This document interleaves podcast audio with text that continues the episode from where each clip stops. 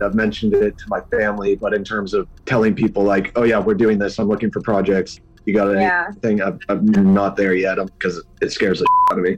Dreaming of launching your own architecture firm?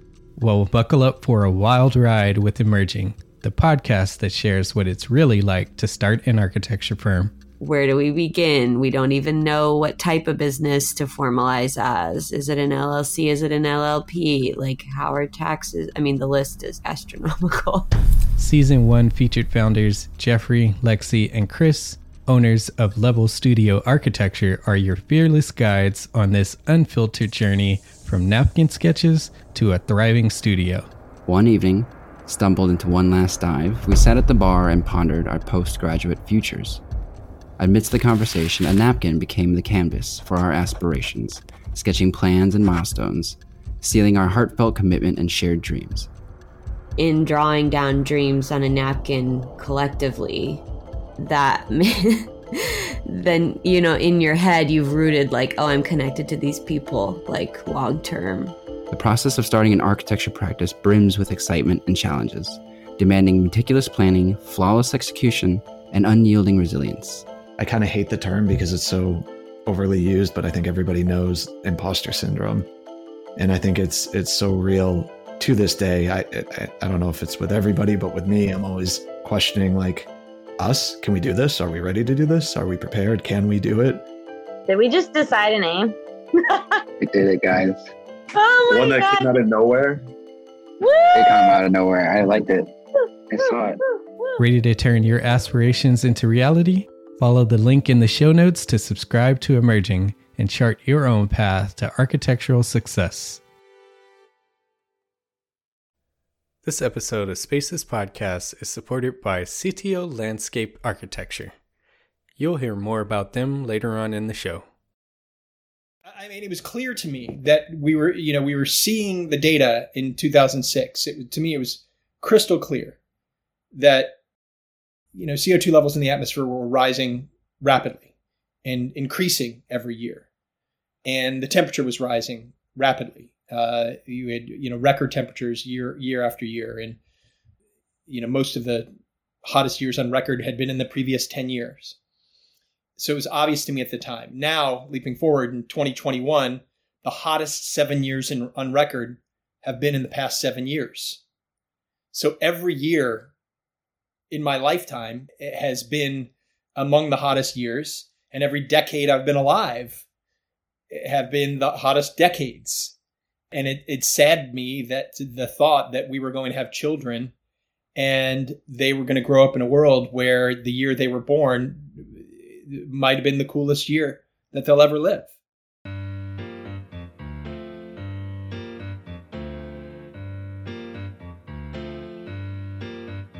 This is Spaces Podcast, where we aim to elevate the appreciation and understanding of the spaces we occupy every day.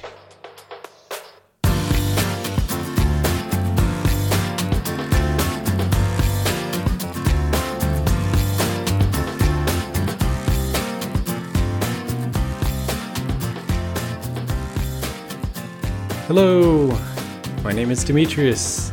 We're back for season five. For those that have been listening along, welcome back. I told you we wouldn't be on as long of a break, so thank you for hanging with us. And for those that are joining us for the first time, thanks for hanging out with us.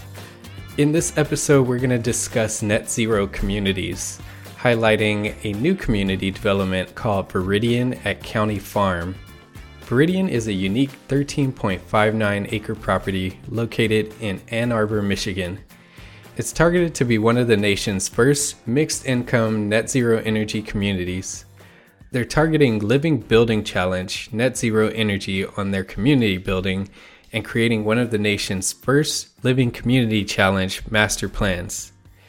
It will be a 100% all electric development powered by solar with no gas lines or combustion appliances of any kind.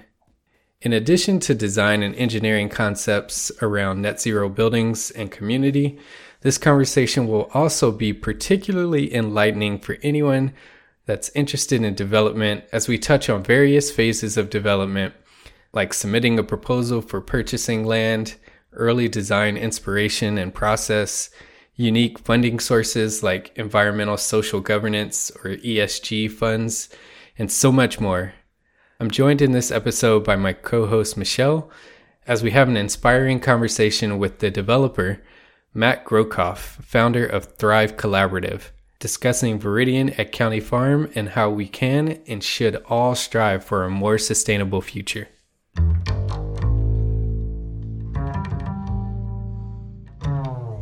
Michelle, we are back.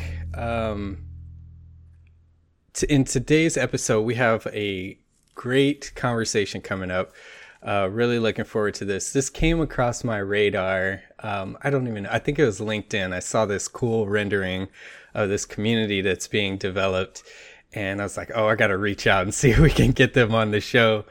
And simultaneously, I have been seeing a lot of different articles about, you know, our generation, the millennials, and how our living situation one article I saw said that 60% of us don't want to live in suburban style communities.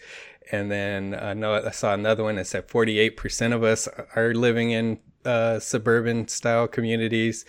And then I saw this community being developed and I was like, I want to live there. uh, it's neither, it's neither of those, but it's super fascinating project. So wanted to, uh, to get them on so today's guest is a founder of Thrive Collaborative and considered one of the world's net zero energy building leaders. Green Building Elements magazine called him the proven zero energy master. Please help me welcome Matthew Grocoff.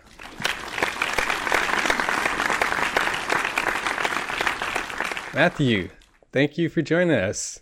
Hey, thanks for having me on the show. I tell you, that's that's really one of the greatest compliments that uh, he said. I want to live there because we, we keep hearing that from people like um, uh, of of all kinds. There are people who are who are elderly and retiring. There are people who are are uh, uh, young couples just about to have their first children, moving here from California. There's there's young millennials. There's people coming right out of college, and every one of them are just saying it's like I, you know I, I I see myself there.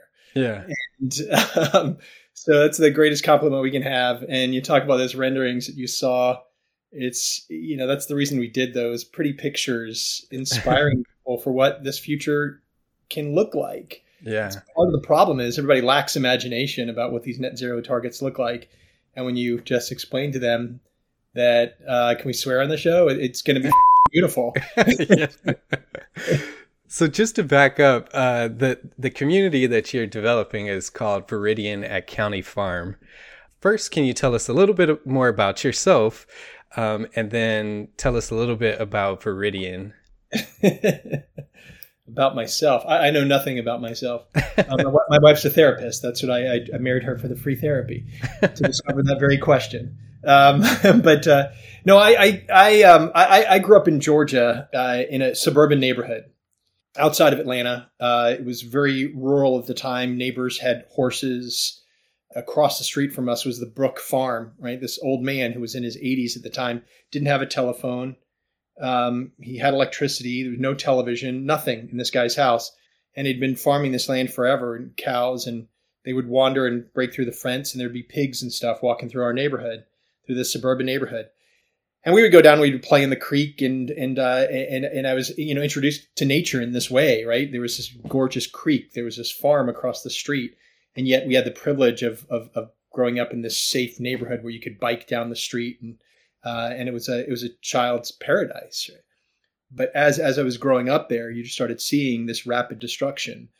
You know, by the time I was in high school, that farm across the street became a condominium complex called Brook Farm the road by our house became four lanes and, and became Mount Vernon Highway. And, and bit by bit, you just kept seeing this, this, this, the suburbanization of, of Atlanta and people moving out of the city and further and further out and just growing beyond bounds uh, to the point where the suburbs weren't even nice anymore. You right? You could, what the reason you moved there was for freedom and space. And what you ended up with was pollution and traffic and loneliness and years later, I ended up, um, you know, in, in law school, um, really being passionate about the environment, having read uh, Paul Hawken's book in the early '90s, and um, really remembering the speeches in Congress in the late 80s uh, about climate crisis and uh, saying, well, that, that that's a, a, really sucky future. And when you saw there were people saying, hey, we, we can stop this and we can have a very different kind of future and this is what it would look like. And to me, that was something that was really beautiful and profound. And so after law school, I started getting offered jobs in, um, you know, for like the, the EPA, uh, a job in Pascagoula, Mississippi, with a tort lawyer who was suing a big paper company. And, and I realized it's like, wait a minute. So if we win this lawsuit, we fine the paper company for having already polluted farmland yeah. and made toxic, you know, thousands of acres of farmland and the Pascagoula River. And if I go to work for the EPA, I'm slapping people who go below this margin of the law. So if they are obeying the law, anything less would be illegal. Mm-hmm. And it's like that that's not really our goal. We want to try to promote something that's thriving.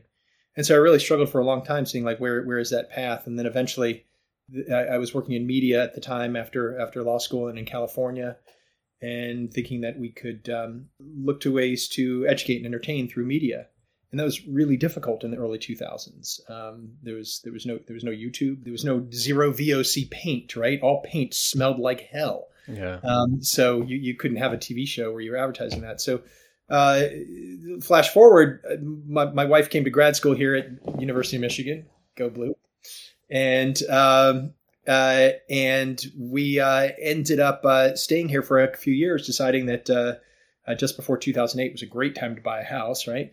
So peak of the housing market, and we uh, bought an old folk Victorian from 1901 uh, that was um, had no insulation whatsoever.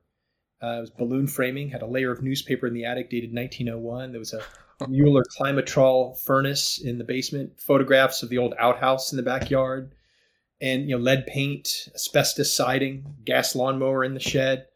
You know everything you can imagine for you know the perfectly sustainable house. But had this incredible south-facing roof, and so we took it on ourselves. And, and because we were idiots, not engineers or architects or building science experts, and said we're going to make this house net zero. Hmm. In 2006, I met um, Jason McLennan, the founder of the Living Building Challenge at, uh, at a green building conference. And we said, you know, that's what we're going to do. We're going to make this a Living Building Challenge house.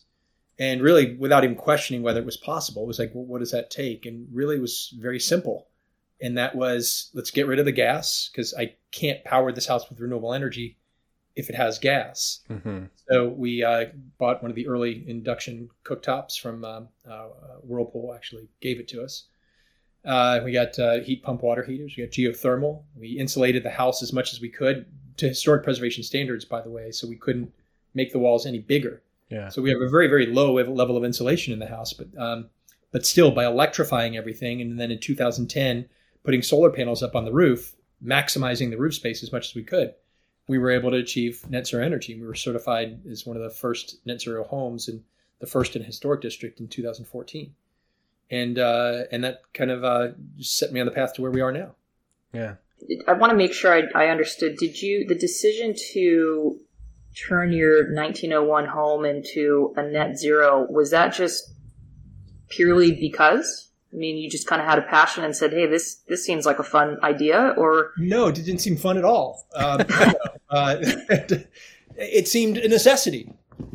I, mean, it was clear to me that we were, you know, we were seeing the data in 2006. It, to me, it was crystal clear that you know CO2 levels in the atmosphere were rising rapidly and increasing every year, and the temperature was rising rapidly uh, you had you know record temperatures year year after year, and you know most of the hottest years on record had been in the previous ten years. So it was obvious to me at the time. Now, leaping forward in 2021, the hottest seven years in, on record have been in the past seven years. So every year in my lifetime has been among the hottest years, and every decade I've been alive have been the hottest decades and it, it saddened me that the thought that we were going to have children and they were going to grow up in a world where the year they were born might have been the coolest year that they'll ever live. And I saw the consequences of that. Um, and again, it was obvious to me as I was seeing folks and had the privilege of meeting um, Hank Pollack, uh, Henry Pollack, who was one of the scientists on the um, IPCC commission on climate change. He was a professor here at the university. He wrote a book called uh, World Without Ice. Um, he was one of the world's leading ice scientists, and what he saw was going out on the Great Lakes in wintertime and seeing no ice at times when historically it had already been ice. Antarctica, um, the Arctic, uh, glacier, glacial mountaintops, everywhere in the world, ice was diminishing. And that was just one data point. So to me, looking at this house and saying, "Oh, this is it." I, I mean, we we're we're we don't have kids yet. We can renovate this house ourselves.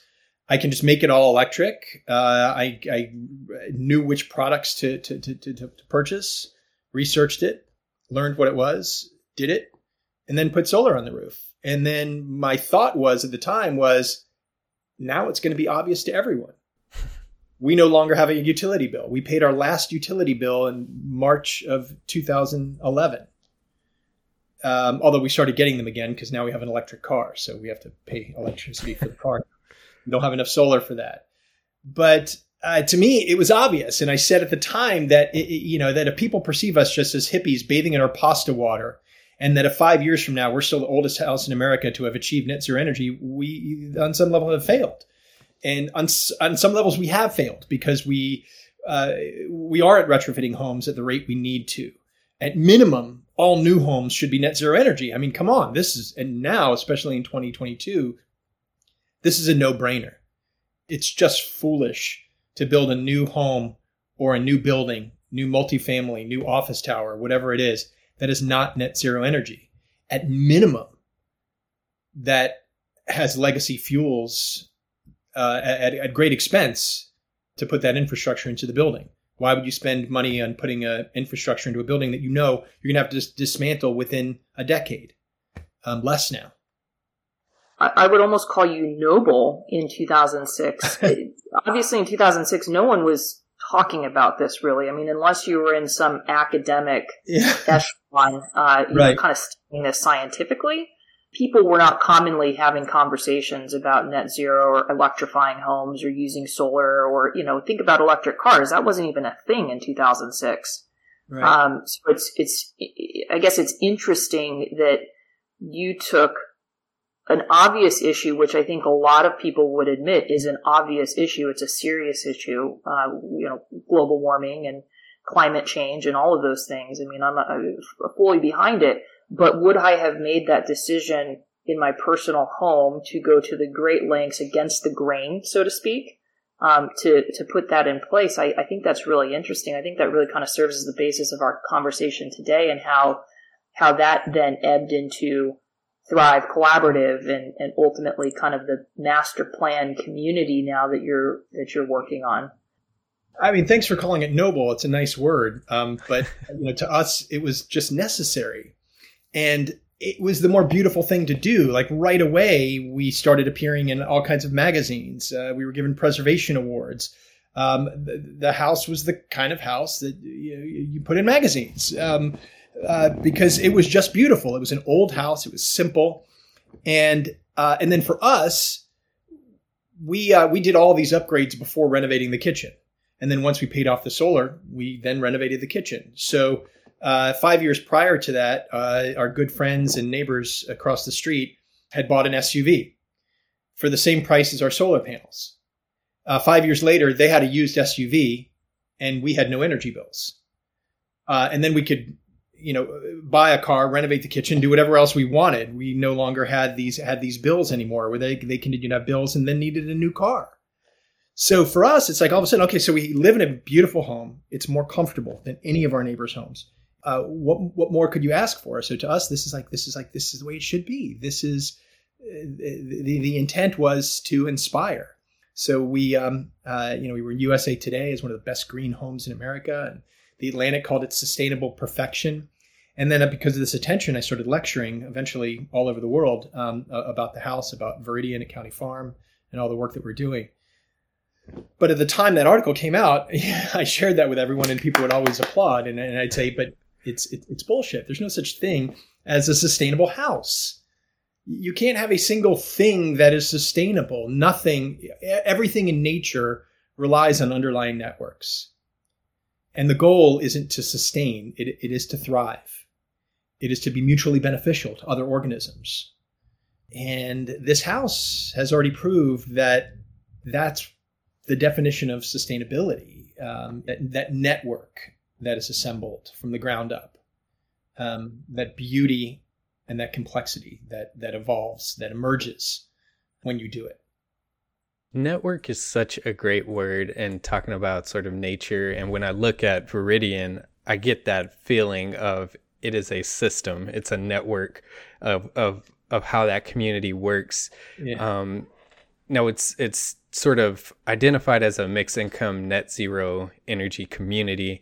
Can you talk a little bit about what exactly that means um, with and and sort of talk about Viridian at a grander scale? Yeah. So um, uh, really, we look at this house as kind of the you know the first uh, the first component of a an emerging uh, network of complex neighborhoods and mm-hmm. complex cities and nations. It's fractal in that way, right? And it, so it's self similar at every single scale. So you know, my house here, you know, right now it's uh, you, you know it's in the teens outside, and um, and what you're seeing on the on my app on my phone is that there's um, solar coming off of the roof and powering the Tesla Powerwalls and our house, and we're taking zero energy from the grid. Um, a sunny day in January in Ann Arbor, Michigan, right? arguably one of the coldest place in the country. and we and we we tried to do more individual houses, and um, my partner Dave Eifrid and I uh, really worked with a, a, number of clients to try to make more net zero energy houses. And then we realized that um, we really had to find a way to scale this. And then the opportunity came up to buy land here, right near my house in uh, in Ann Arbor, in Washtenaw County. Uh, there was an old juvenile detention center, which was a youth prison that um, uh, you know housed at-risk youth that uh, they demolished in 2013, and then they put it up for a request for proposal. What should we do with this land in 2016? And they got the typical proposals that you would get from major developers around the state. You know, multi-million dollar proposals. Um, uh, one was for senior housing. One was for just luxury housing. One, you know, uh, one was for just you know the the, the cookie cutter neighborhood. Every one of them had uh, retention detention ponds. None of them had renewable energy whatsoever. They all had gas, except for one proposal, and that was ours. And we said the you know the conventional development model is deeply deeply flawed, and we've got to do something different. And if we come together as a community and we collaborate on this, and we work with the uh, city, and we work with the people in the neighborhood and the and the county, um, and our design team, that we can prove out that this is not rocket science. Is something really simple that what you're seeing at my house, we just replicate that 100, 150 times um, for each one of the units. And that's how you do it. Was this your first foray into land development or, or even, you know, developing a real estate project? Yeah. So for Thrive Collaborative, uh, Viridian County Farm was our very first project. So my partners, uh, you know, myself, David Eifrid, and, and Joey Jonah. Joey grew, grew up in the uh, in the Jonah family, which is a giant uh, family here in Michigan that's involved in, in, in, real estate and construction and restaurants, food. Um, and uh, Dave is married to a Jonah. Um, I'm the only non Jonah in the group. Um, and they've got deep, deep background in development.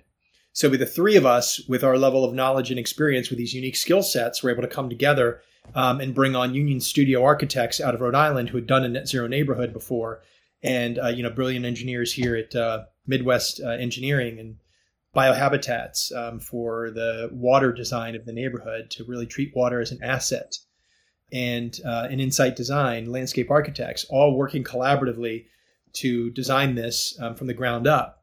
Um, and then in partnering with Avalon Housing, who's an affordable housing developer here in Ann Arbor. And uh, they're doing 50 units of housing. Uh, 30 of them will be set aside for people who are experiencing homelessness. So, uh, and then in the market rate side of things, we were able to try to figure out how can we hit every different price point. So, just like in a forest, complexity and beauty evolves emerges out of um, out of diversity. Without that diversity, you don't get that emergence. Um, so we've got everything from $185,000 micro units all the way up to $950,000 single family luxury homes, all in the same neighborhood. And at our very first design meeting, we um, brought everybody together biologists, landscape architects, people from the neighborhood, engineers, architects, all of us at the table. And this was for a proposal, actually. Um, we, we weren't just going to sit down and draw some pretty pictures and submit it. It's like we wanted something that was really, really workable. And we sat down and I showed the team two pictures side by side. One was a map of Venice, Italy, an ancient map of an old map of Venice, Italy. And another was a schematic of a leaf, an x ray of a, of a leaf. And their pattern was almost identical. And the reason for that is that they both emerge from the bottom up organically. There's nothing in charge. There was no master planner for the city of Venice. They couldn't use Google satellite maps to design it. They couldn't bring in giant tractors to move boulders. They couldn't regrade the land in the way we do now. They couldn't bring materials from China and, and re engineer things in Venice. So they were bound by the materials and the form of the land as it existed. And so it emerged from the bottom up because it had to and it took on those patterns because that was the pattern of the water flow. That was the pattern of the land. That was the pattern of, of, of, of the rivers and the canals and the ocean by it. Uh, and the leaf the same. Biology forces that pattern to emerge because of that. And so i said if we do our job right and we start the design from the bottom up meaning what is this land? Where does the water want to go? What was this land like pre-human development. And then uh, all and so we began not by placing buildings on a square box which is what all the other proposals did. We began by looking at the complexity of the soils and the water flow and the park. We're surrounded by a 130 acre park. Um, where's that water coming from? Because the, the, the water in the park is part of the water that's on our site. They're not two separate things just because some lawyer drew a boundary around it lawyers love boundaries and water doesn't give a shit. so so we showed that pattern first and then what emerged was a street pattern, a path pattern um, that is almost identical. So on that first day in 2006 that we all got together in that room for 8 hours, what emerged in that conversation is almost exactly what we ended up with here 5 years later. Um, and what we'll be building because the soil and the water and the ecology of that property is what guided the design. I love this point because I think it's one of the problems that we face today when you look at sort of, you know, that heavy hand of influence on how we develop now has sort in my opinion sort of fractured society in the way that our sub- suburbs are structured it's all very um, inward facing you know you you go to your house and you're inside your house and now we have all the mm-hmm. electronics mm-hmm. to keep you in the house rather than this yeah. connected system of, of being in community and tied together and when i saw those renderings like it was like this jumping in a time machine and it's like this kind of old western country or something countryside and you're sort of navigating throughout this little community and the way that you guys have designed it like uh, it's a multi uh, multi-unit building, but it looks like one large structure, and it's all sort of farmhouse yeah. design, and it, it just reads as one big building, and everybody can come out to these little pockets of uh, meeting areas, and it was just so yeah. cool to see that that um, you guys leaning into community and and this network. Can you talk a little bit about that and sort of the the thought process through that? Yeah, so I went out to Whidbey Island, just north of Seattle, out in the Puget Sound, and uh, and met with uh, Ross Chapin, who was the uh, really the innovator, the really popularized the concept of the pocket neighborhood. Mm-hmm. Um, these the and, and, he came up with a term that really struck me, and um, and we already gone through our design process, but um, I had some of Ross's books with us at the design table, so certainly inspired by work that he had done, and he had this term layered sociality. We're, we're social beings, no question. Whether you're shy or an extrovert, whatever you are, you are we're social beings. But every one of us at different moments throughout the day, throughout the week, throughout our lives in the neighborhood, we, we, require and demand really different kinds of sociality. So inside of our homes, we design different kinds of spaces, and y'all have talked about this on the show, right? It's like, you know, what do we call this office? Uh, is it a guest room? Is it a, we're, we you know, for us, we're calling them away rooms because they could be guest rooms, they could be TV rooms, they could be just a room to read a book, they could be an office, whatever you want it to be. So you have these different layers. You've got your private space in your in your in your, in your bedrooms. You've got your semi-private spaces in your um, uh, in your uh, family room. You want to hang out with family uh, you've got the front porch, which is private to your family, but social because you can say hello to your neighbors as they're passing by. And then there's a space in front of your porch where you have the opportunity to engage deeper with your neighbors. And then just steps away, um, we have the Honey Locust Farm Stop, and we're in an area we're calling the Farmstead, which is um, an old barn that we're reclaiming from uh, a, a, right, a farm right nearby. It's one of the oldest barns in the state of Michigan. We're going to be taking that apart, restoring it, bringing it back up, and possibly we're going to try to do a barn raising with horses and everything. And um, so we've got this, you know, a, an area to work on your bikes. We've got this barn. We've got the farmhouse, which is this farm stop grocery store um, called Honey Locust Farm Stop, where seven days a week, it's a it's designed as a farmer's market, but as a but it's, it, it operates as a grocery store. So farmers, rather than coming and sitting there like they do at a farmer's market, can just drop the stuff off and and the farm stop sells it for them. So it's a grocery store setting with farmers market stuff. So over 200 local farmers um, support. Which uh, here we have a model called the Argus Farm Stop. There's two of them here in Ann Arbor, and over 200 farmers support that uh, one location that's 2,500 square feet. They can bring in their produce any day that they like, and they um, price it any way they wish. And because of this adjacency, it's really dynamic. So if they're priced too high, they're going to know that right away. If it's priced too low and it's selling out quickly, they can raise their prices a bit and they can talk to their customers about what they want. And so what's happened is farmers have built more hoop houses. They've started growing more food in order to deliver to to the farm stop. So that is a very very social area. Uh, and then other places within the community still that you can go away and hide away in a little nook on a on a hammock or uh, in, in, a little. Um, we'll, we'll, create these places called community moments where you can kind of just hide away from all your neighbors outside under a honey locust tree and, and read a book or um, get together with other people and do yoga. So at every level, again, just like the forested ecosystem, you have these fractal relationships where it's self-similar at every scale. So in the private level, you have private home, family space, semi-public space, and then out in the community that repeats that pattern repeats itself. Private space semi-public space and then and then public space at the at the farm stop so it's it's pretty neat. I love that term layered sociality.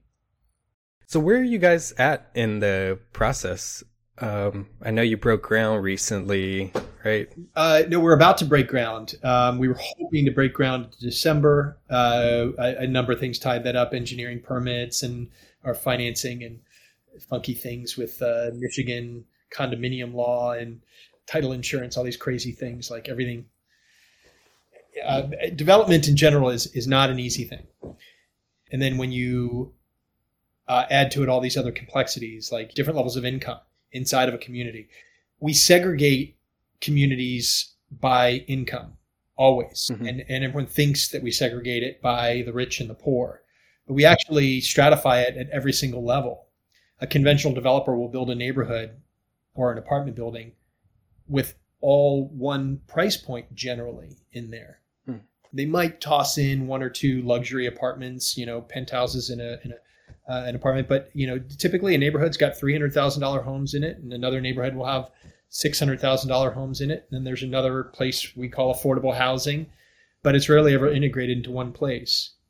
So when you do something really dynamic and um, again designed from the bottom up with water, yeah, every little legal issue that comes in gets complicated. Every easement, every every uh, every limited common element, all these other things becomes very very complicated when you start dealing with solar and cross easements and different ownership and so on.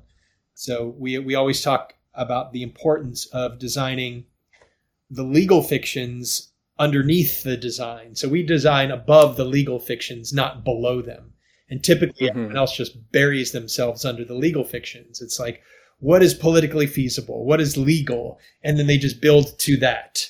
Yeah. You take the path of least resistance, and what we did instead was um, we do what uh, uh, Saul Griffith says is ask the question, not what is politically feasible, but what is technically necessary. And when you do that, you get a much better looking neighborhood too. Let's take a break to share a little bit more about our sponsors. All right, for our California listeners, this is for you. Sitio Landscape Architecture in Anaheim, California is a young, ambitious, fast growing firm providing landscape architecture planning and design services to the AEC industry, real estate developers, and public agencies alike. Sitio's expertise with designing California native landscapes and water efficiency calculations makes permitting a smooth, painless process. The Sitio team is continuously revising and improving workflows to better meet project milestones while providing the flexibility to work within client schedules. Their work from anywhere, anytime office schedule allows for agility when it comes to delivering client work and balancing personal time and life events. Learn more at sitiola.com. That's S I T I O L A.com. Or you can call or text to 657 217 6169 to see how Sitio can help with your latest development project. Now, I mentioned Sitio is a young, ambitious team. They have deep expertise, but founded as a company in 2019, they're not set in sort of old ways, so they're quick to adapt new tools to fit with our ever changing environment, exploring new forms of design, production, and communication, and working with tools like LandFX, messaging apps, video conferencing, and scalable networking, all to help produce better client work as they grow. So give Pablo at Sitio a call to see how they can help you on your next project.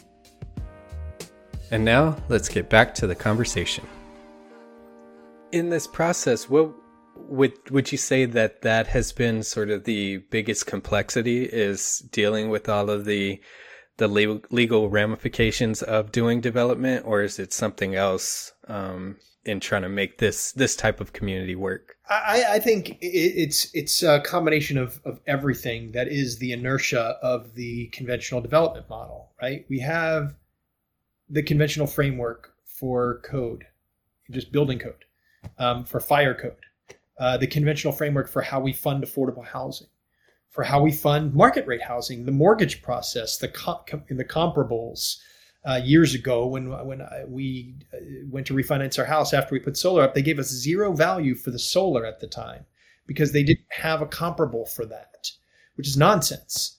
So so so everything you do, um, uh, you know, the path of least resistance is the path that has already been done. But if you're trying to change things, you've got to recreate things sometimes. And that's that's where it gets complicated. But what makes it simpler is the necessity of doing this in an integrated way, the integrated design team, and having everybody as part of that and bringing their expertise to those roles, but not coming to the table and forcing their ideas based on their expertise because you, you get better ideas when everyone steps away from their those roles. And uh, I may not know as much about engineering, but I know enough to ask questions about how I behave as a human being on a street. And now an engineer can tell me that's not physically possible, that the laws of physics violate that. Yeah. But then we can design around that notion of what does that pedestrian or that cyclist want to do in that space. Um, so it becomes a very different way of thinking about it, and that's why um, we've had children at our design table. We had, uh, you know, we had one of our design charrettes where we had uh, the age range was from 11 to 75. So uh, you you really that that kind of diversity and people coming to it with their own personal experience really changes the way the design happens at the table. Now you mentioned um, sort of approaching this whole thing with nature in mind and, and this natural network were there any other techniques or thought processes that informed the design of this community? And uh, and with that, what sort of did and did not work with with those uh, with that approach? We started the process really going through the framework of the Living Community Challenge, which is really just the Living Building Challenge at scale, which is based on seven performance areas. Uh, the three primary ones are uh, net zero energy, being able to harvest all your energy on site, uh, net zero water, net positive water, uh, being able to harvest all your water on site and treat all your waste, and um, in materials. And then other preconditions to those things, which are the other remaining petals, are things like um, equity, uh, beauty, inspiration. Um, all of these things play into um, into these other elements. But really, that guiding principle goes back to what I talked about earlier with the the, the leaf pattern and the, um, the map of Venice, Italy. It is the metaphor of the tree or a flower. Trees emerge from the bottom up. Um, they are rooted in place. They can't go across the street or uh, for for more water. They can't go to another town to get energy and bring it to them. They have to be able to account for all of their energy on site. They have to account for all their water on site, and they don't create waste. Instead, it, it relies on being part of a mutually beneficial network. So its waste becomes a benefit for another organism. Uh, so to a tree, this mycelial network can actually then help trees communicate with their offspring and uh, transfer nutrients and water and all of these other things through other organisms. Buildings are the same way, um, and they need to be scaled the same way. There's a limit to how tall a tree can grow because you can't violate the laws of physics. You can violate the laws of humans, you can violate code, you cannot pass your inspection for code. But if a tree violates it, it dies and it doesn't evolve. And the same thing is really happening with our cities. We're really starting to realize the the the, the peak of how tall can we make buildings? How how large can we make them? How far away can we get our energy and our materials for those buildings? And then what is it like for the people who inhabit those buildings or walk past those buildings? Do they have access to nature? Do they still are they completely shaded from the sun? by these uh, Blade Runner cities um, with these skyscrapers. Um, but then balancing that, and can we get the density that we need without skyscrapers? And mathematically, they're proving that absolutely yes, you can get that kind of density. But again, like using these metaphors and, and looking to biology and biomimicry, you ask first, how does nature do it? Right? Mm-hmm. Does does does nature make linear systems? And the answer is no, um, because they become fracture critical. And if a part, meaning part fails, the whole system fails. Well, it, it wouldn't evolve. It wouldn't, you know, 3.8 million years of evolution has answered some really good questions for us, and we ought to pay attention to those. And so, uh, you know, if we, yes, we can engineer a building uh, almost anywhere over water, over a floodplain. Uh, yeah, uh, we can make it super tall. We can bring energy to it. We can bring water to it. We can take the waste away from it. But it is inherently, by definition, unsustainable because it relies on external inputs. And throughout the evolution of everything in the physical and biological world, known to humans right now, uh, those things have never survived on if they are if they are centralized and linear and have this fractal critical uh, fracture critical nature to them meaning that if one part breaks it's catastrophic. Whereas nature if a part fails it fails gracefully um, because that's okay. Failure is actually necessary as part of this emergence as part of this evolution to do something better the next time. So you shouldn't be afraid of failure but it's the failure not taking down the entire network that is essential. And so, really, kind of using those design principles from the ground up uh, is really where we start. More biologists at the design table. We need them. so, I have a, a maybe just a big question, which is, you know, thinking through the lens of my land acquisition, private market rate developer and home builder um, in California. How do you finance a project like this? Because I think there's there's one, it's the social aspect, which I'm all on board on, right? Like that. Yeah. Obviously, this is the right thing to do, but there's also the how do you how do you fund it? How do you make money? How do you get you know capital to you know believe in in this type of project. I mean, just economically speaking, you've got a, a tremendous amount of of um, amenities. You've got all these amenities, right? And all those amenities cost money. Right, right. Um, at some point, you don't have enough revenue to generate the cost of the amenities. So Yeah. how do you get this all to kind of pencil? So um, yeah, bake sale, right? You just uh, sell cookies. Um, that's the way to do it. uh, uh, no, it, that that is the, you know the, the biggest challenge. Um, the benefit of Veridian at County Farm and making this a model for other places was that uh, it's an extraordinary piece of real estate, right? We we had the opportunity to build inside of a 130 acre park near the University of Michigan in downtown Ann Arbor, across the street from a Whole Foods, just across the park is Trader Joe's, Lululemon on the other side, right there, all walking distance. So you, see you know, million dollar homes just in the north. So the, the real estate for this is an incredible piece of property. So if you're going to do something that's different, prove it out where you you know you're going to be able to sell everything. But we use that as leverage to do things differently. So um, right away, you know, knowing that the financial part of uh, sustainable development is um, is in need of uh, uh, repair, just like so much is in conventional development.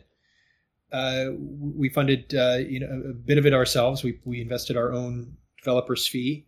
We uh, started a crowd fund initially, and even though that was for a small amount of money, was, and we knew it would be for a small amount of money, we wanted to see like what what what does it mean if we can bring in people from the community and allow them to invest in a community that is being built in their own neighborhood. So we went from a property that was up for you know a publicly owned property that was request for proposal where the neighbors were going just totally nuts with signs in their yards, save the land, protesting any development here.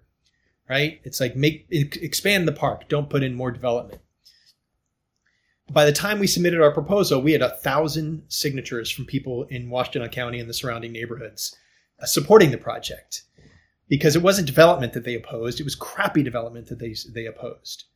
Um, when we showed them what they were do what we were doing, um, they were supportive of that. So, giving them the opportunity to become stakeholders in it, financial stakeholders in it, for as little as five hundred dollars. So in that crowd fund, we it was it was between you know uh, five hundred to fifty thousand dollars people invested, and that really got us through some of the early engineering phases and things like that. And then you really ask the question: What if every developer had to do that? What if you took a certain percentage of your funds and said you have to get it from the people who live in the neighborhood? I think very different things would be built because the way it is now, you have blind investors coming from thousands of miles away who have never visited the community in where they're investing. Most of the investors don't even know that the project exists. They're in some uh, real estate investment trust um, or some other mechanism that they don't know or care about what's happening in the neighborhood. So if people are displaced, if the uh, social network is degraded, if the uh, ecology of the area is degraded, they have no stake in that neighborhood and they don't care. So we asked the question, what if we do that and bring that in? So we ended up not with just um, supporters, but real stakeholders in the process. So we ended up with over 100 people um, invested in the project. And from that process, um, we also got our majority investor. So our majority investor um, was able to come in, uh, you know, help with the land pri- purchase price um, and um, uh, and a substantial amount of the other early in- investment process. Uh, so Mitch and Lori Hall, they were in the New York Times, so I can say their name publicly now. Um, they uh, they were one of our, they were our major early investor, and they're going to be they're buying house at Veridian. They're going to live at Veridian, and about ten other investors out of that hundred are also going to be living at Veridian. You can't get a better stake hold in a, in a neighborhood than wanting to live there and invest your own money into it. And then beyond that, then you look back, it's like, all right, what are the conventional mechanisms of financing? Now, can we just go to a bank and do this through the conventional mechanisms? And we could have done that, and that money would have actually been very cheap at this time. But it would have been really, really complicated for us. And any barriers that we came across, banks would have run as quickly as possible as soon as they saw any kind of hurdle that we would have had to go overcome. So we, we ended up approaching different um, family funds, and we ended up with uh, an investment capital firm, an equity fund uh, that is four major families and, uh, and some other minor investors. That their mission is to uh, invest in ESG, environmental and social governance, and sustainable development. And in the end, we were really scared of like everyone was saying this is going to be so easy for you to fund. I mean, look at this piece of real estate, right? it's so inspiring. And you know, up until that last minute, we're like, but it's not funded. and then in the end, we ended up having two different funds competing to fund us because they were so inspired by what we were doing and saying this checks all of our boxes. We want to be doing more of these kind of projects. And profit wasn't their motivating goal. It was getting Veridian built and making more of them. And so they, they became real partners in this process. And every step of the way, they work with us. If there's a, if there's a hurdle to overcome, they work with us to overcome that hurdle.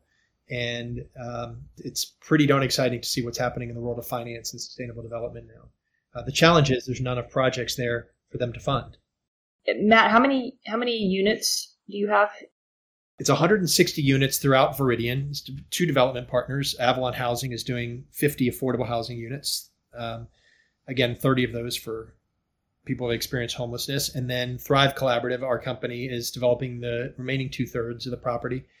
Uh, those are market rate everywhere, and those are 110 units, a mix of single family housing, uh, terrace homes or townhomes, uh, multifamily uh, homes, and uh, and then micro units, and then a mixed use building with a farmhouse grocery store with uh, we call the, the farmhouse flats, which are micro units, small as small as 350 square foot units um, in, in those buildings.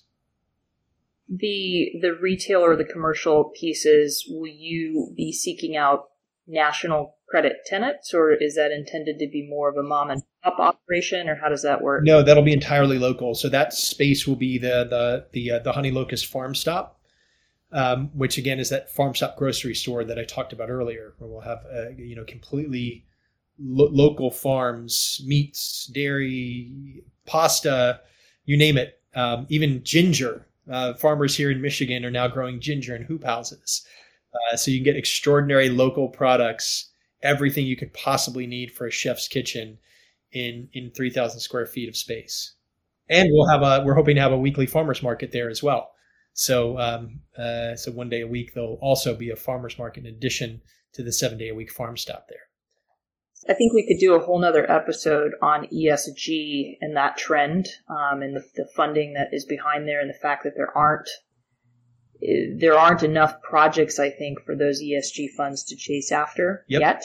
Yes. And uh, your your project is obviously a great example. Um, if we can find a way to duplicate it, if if kind of the more entrepreneurial private developers can can really familiarize themselves and get familiar with kind of what you're doing, I think that sets us up as a as a good example for how to then capture some of that money that actually is out there.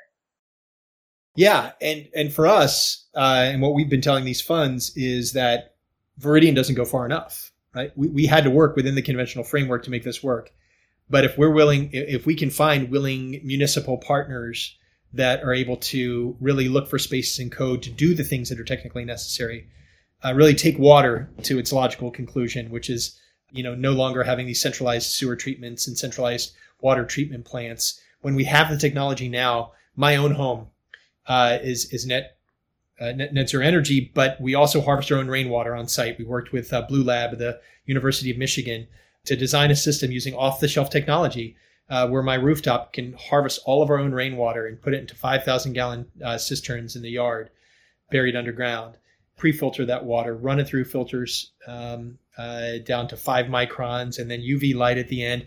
We're getting potable drinking water from our rainwater on site as much as we need. But code doesn't classify that as potable water, even though it is scientifically potable. And we test our water against the city water that comes into our house. We have both that come into our house. And every single time, the treated rainwater is higher quality than the city. And the city often has uh, detectable levels of lead, calcium, manganese, all kinds of other minerals and, and, and things in there that are both good and bad or um, or benign. And the rainwater is the highest source water you could possibly do.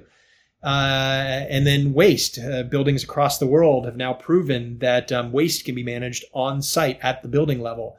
The Bullitt Center in Seattle, the Phipps Conservatory in uh, in, in, Pittsburgh, um, and many many other living building challenge buildings around the world have all proven that uh, you can take the the, the, the, the, what we call black water, the waste that's coming from bathrooms, and do nutrient recovery and, and they can leave the building as nutrients rather than as toxic waste and disconnect from the sewer pipes.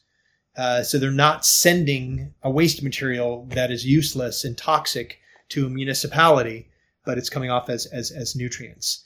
And again, this is not hippy dippy, you know, bathing in your pasta water stuff. This is high level engineering, high level science, high level biology but combining all of those systems so you've got biologically engineered systems and same thing with energy right? We, we we don't need to take our energy from faraway places. We need to figure out ways to make localized microgrids that evolve from the the site of use outward not opposite. So we need to be designing from google street view rather than from google satellite map. But we have the benefit of google satellite map to seeing what that complex network looks like when we're done. So we should use both. Um, and for the first time in human history, uh, in evolutionary history of any kind, we have the ability to do that. And with um, uh, uh, with the new design tools we have, the future looks pretty darn extraordinary. So to Michelle's point about the ESG funds, uh, I think now that your project is out there and it's getting a lot of traction and coverage, I think there will be more people pursuing this type of project and those ESG funds. Uh, what's one thing you would advise for someone that's going to take on this type of project and development? Um, maybe not one thing, but a general uh, advice that you would give to to another developer that's considering pursuing something like this? I mean, who the hell am I to give advice? um, uh, it's yeah, it's always the hardest question. But honestly, you know, years ago we had this question about, um, you know, how do you build a net zero home, right? Just or net zero building, and there are books about it and everything else. And I will tell you, the, the the one thing that net zero energy or living building challenge or any kind of sustainable development have in common for success is number one knowing unequivocally, undoubtedly, that it is absolutely possible. I mean, it already exists, so it must be possible, right? Yeah. So it's possible. So your entire team must know it's possible. Step one. And number two, you have to have a team that is unwavering in its commitment to that goal of the possible. So again, they're not worried about what is legally possible or politically possible. They're looking at what is technically necessary. Um, and knowing that it's already been done proves that it's possible. And then really integrating that team. Um, and that team must be, you know, diverse and integrated. So letting the team know one, it's possible. Two, you have to have an unwavering commitment to get to that goal. And three, that team has to be diverse. Those are the three things. There have been net zero energy buildings, living building challenge buildings, uh, increasingly some you know more regenerative and sustainable development neighborhoods around the world but every single one of them they're all in different climate zones they're all built differently they have different building techniques so you can't say that that that, that, that, passive house is this or or that um, this much insulation or this kind of heat pump is, is what, how you do it. Um, the engineering tools are, are secondary. But what is absolutely necessary is that integrated design team that knows it's possible and commits to it Thank you so much, Matt. Um, really enjoyed this conversation. Um, I'm going to be following along with Veridian for a long time as you guys continue to develop and, and build onto this project. How can people follow along with you with Thrive uh, Collaborative or Veridian? Yeah, so I'm I'm on Twitter uh, and um, LinkedIn and um, Instagram. I don't know where else I am. Uh, and uh, but you can you can find us on uh, uh, Veridian.community, and that's V E R I D I A N dot community uh, is the website, and there's a gorgeous video that you can watch there. Uh, and then thrive-collaborative.com is our company website where you can see some of the other projects that are going to be coming into the pipeline. Thank you so much. Thank you to Michelle for joining me, and thank you to the listeners for listening. We'll talk again on the next one. Thanks. Thanks again for listening. Don't forget to check out our sponsors. By checking them out and supporting them, you help us keep this show going. Thank you again to our sponsor, Sitio Landscape Architecture. To learn more about how they can help you with your latest project, visit sitiola.com. That's S I T I O L A.com or you can call or text at 657 217 6169. Thanks again for listening. Spaces is part of the Gable Media Network. You can check out similar content at gablemedia.com. That's G A B L media.com. If you enjoy our show, you can support us in three simple ways for free. You can leave us a rating and review on Apple Podcasts or on your podcast app if it allows you to. Tell a friend and follow us on social media. Thanks for spending time with us. Talk soon.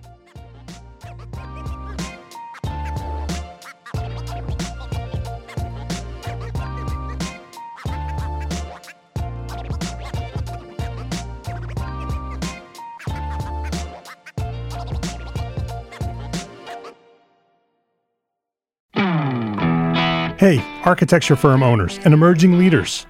Get ready for unparalleled insight into the development of a world class architecture firm and a worldwide organization driving the digital transformation of the design and construction industry. With Build Smart, the podcast that's changing how our profession operates. We share the incredible stories behind innovation in the building industry with my friend and co host, Patrick MacLeamy, FAIA former CEO of the international architecture firm HOK. You know, Yamasaki's office or firm lasted during his lifetime. And when he passed away, I think that was the end of the Yamasaki office. Hellmuth did not want that. He wanted a firm that would live out and grow beyond the founders. In season one, discover the untold stories behind HOK's meteoric rise from 150 employees in St. Louis to a powerhouse with over 1,900 staff members and 27 offices worldwide. You know, they weren't as polite as the Kojima people. That was just boom. And anytime you have a creditor, whether it's Kojima or the bank, that wants their money, unless you can raise money someplace else, you are out of business. Bankrupt. Bankrupt. And hold on tight for season two, where Patrick takes us on a new adventure as chairman of Building Smart International, shaping the future of digital transformation in the design, construction, and operation of built assets. Ian Howell, Ken Harold, and I, Ken was my technical representative from HOK, the three of us took a tour of Europe of five cities in five days. Very busy time. Simply follow the link in the show notes to subscribe to Build Smart now and uncover lessons that will transform you and your architecture firm.